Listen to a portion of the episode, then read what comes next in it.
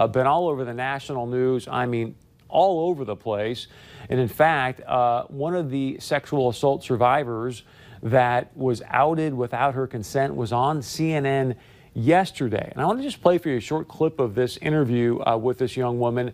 And the only reason why is because when I sat down with Senator Heitkamp today, that sort of led our discussion, and you'll understand in a moment. But here's the clip of one of these sexual assault survivors outed without her consent and some of the dialogue uh, on CNN yesterday.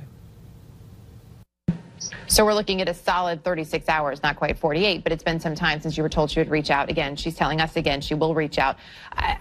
How do you anticipate that conversation will go? What do you plan to say to her? What do you want to ask her? Um, you know, I, I would like to ask her, I guess, just how how something so reckless and how careless could have could have happened.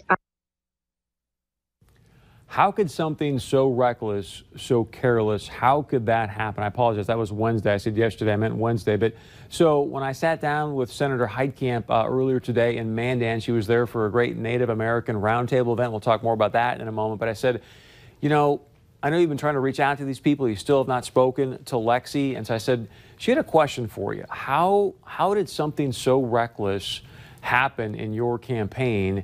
Here's what Senator Heidi Heitkamp had to say.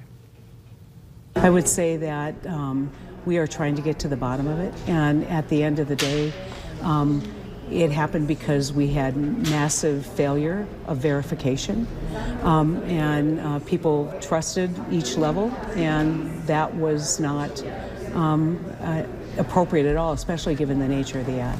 I mean, it was, as she said, reckless and uh, terribly wrong.